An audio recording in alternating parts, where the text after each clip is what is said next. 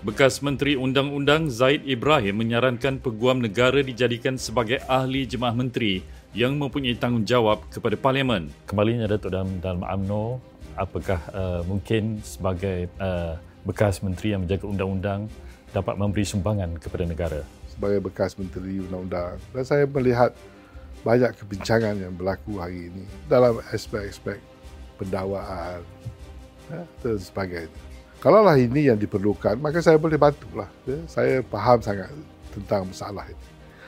Bagaimana kuasa peguam negara boleh kita asingkan. Bagaimana kita boleh menjadikan peguam negara itu sebagai misalnya menteri dalam kabinet supaya dia bersuara. Seperti negara lain, di Australia, di England misalnya, peguam negara itu ahli kabinet. Jadi dia boleh jawab soalan-soalan yang rakyat mahu tahu ya, atau parlimen mahu tahu. Sementara itu, Zaid berkata dalam menuju PRU15, UMNO perlu menawarkan penambahbaikan kepada sistem keadilan sekarang. Kalau kita berkuasa, UMNO perlu ubah sebenarnya.